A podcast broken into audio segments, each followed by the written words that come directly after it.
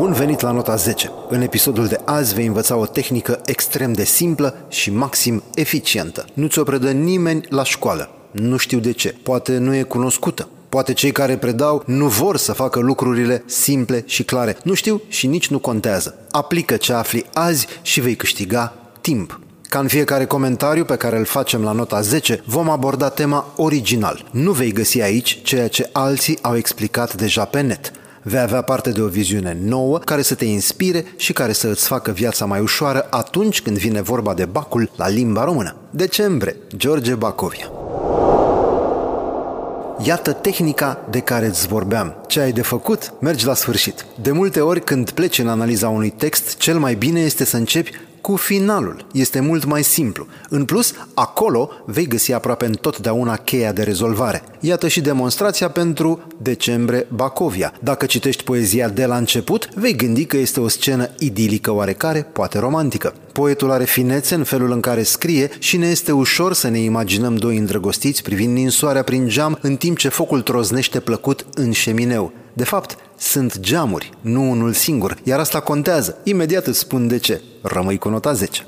Aplicăm tehnica de care vorbeam și începem cu sfârșitul. Eu nu mă mai duc azi acasă, spune versul. Adică el nu locuiește împreună cu iubita sa, cu cea alături de care se află acum când se petrece acțiunea din poezie. Pentru el acasă este în altă parte. Opțiunea 1. Rămânem în concret și putem alege de exemplu că iubirea dintre cei doi este una gheboasă, iar el îi spune iubitei că nu mai merge acasă la nevastă și rămâne aici cu ea amanta. Versul 2 din strofă, potopie înapoi și înainte, chiar ar susține această ipoteză simpatică. Dincolo este o nenorocire, aici este cald și bine. Totuși, este vorba despre simbolistică atunci când citim Bacovia, așa că mai gândim măcar încă o variantă, cel puțin safe dacă nu mai deșteaptă. Pentru Bacovia, decembrie reprezintă sfârșitul a ceva, nu doar al anului, ci poate și al vieții sau al iubirii, ori, din potrivă, al nefericirii. Oricare ar fi alegerea, sigur este vorba de un final pe acolo pe undeva. O părere curajoasă ar putea zice așa. Decembrie este cea mai optimistă creație a lui Bacovia. Peste tot în poemele sale, Bacovia vorbește de durere, apăsare, moarte, depresie și altele asemenea. Aici, în decembrie, alege să fie fericit. În sfârșit, cumva, misterios, a priceput și Bacovia că viața poate fi frumoasă și că iubirea poate fi răspunsul. Eu nu mă mai duc azi acasă ar însemna atunci că nu vrea să se mai întoarcă acolo de unde a venit, adică din suferință și apăsare, tot ceea ce știm din celelalte poezii. Vrea să rămână aici unde este bine. Vectorul care ne conduce către această ipoteză este râsul. Ea tot râde în momentul surprins de poet. El îi spune să nu mai râdă atât și să continue cu cititul, de mai multe ori. De ce râde femeia? Pentru că este fericită de fericirea lui. Poate pentru că mereu ursuzul Bacovia tocmai a lăsat măștile jos, este liniștit și surzător, complet diferit de tot ceea ce este el în fiecare zi. Evident, asta îi transmite îndrăgostitei o stare de efervescență care nu o lasă deloc în pace și care nu îi dă starea de a citi. Ea este jucăușă și lascivă. El, cuprins și uimit de profunzimea trăirilor neștiute pe care tocmai le experimentează.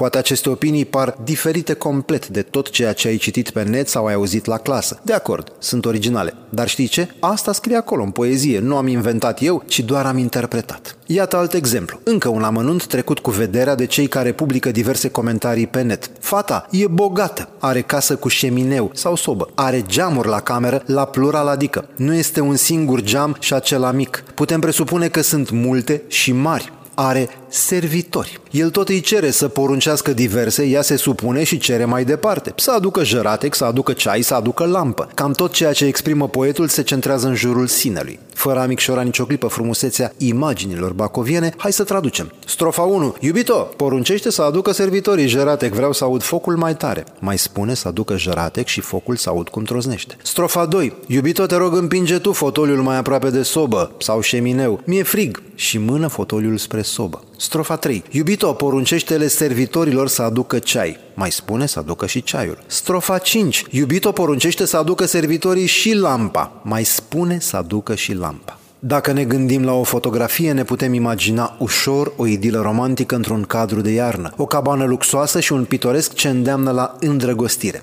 Ar fi sărac totuși din punct de vedere al analizei. Bacovia se folosește de sunet, focul troznește, vijelia se aude, iar glasul iubitei care citește întregește o simfonie perfectă. Simfonie, un alt cuvânt luat din poezie. Nu e suficientă o fotografie, e nevoie de un film. Totul e atât de frumos încât nu ai de ce să te temi, nu vrei să pleci. Nicăieri, niciodată. E locul unde vrei să mori și până la urmă să mori făcând dragoste în timp ce ființa care te iubește te ajută să treci în eternitate, ba chiar odată cu tine, nu e chiar cea mai rea variantă din potrivă. Pare chiar îmbietor să poți termina astfel cu lumea de aici. Ideea de moarte care străbate ca o vibrație întreaga poezie, eu cred că este contrazisă în final. Din nou revenim la cheia de care vorbeam, rezolvarea întregului text găsită mereu la sfârșit. Zice versul, potopie înapoi și înainte. Una din împărțirile clasice ale timpului este în trei valori, trecut, prezent, viitor, adică atunci, acum, atunci, înapoi, acum, înainte. Potopul este înapoi și înainte, dar nu acum.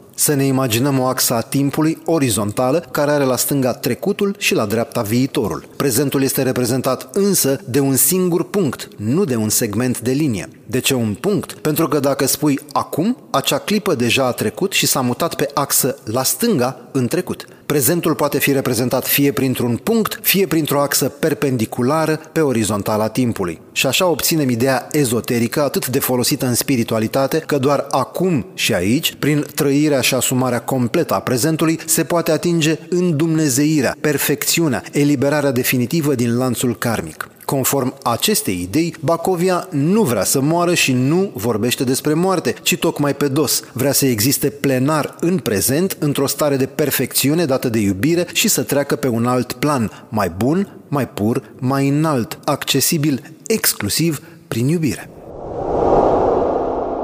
Decembre nu este o poezie nici tristă, nici depresivă. Simbolurile bacoviene au interpretări multiple. Alege-le pe ale tale în funcție de cultura și credințele pe care le ai. Susține-le cu argumente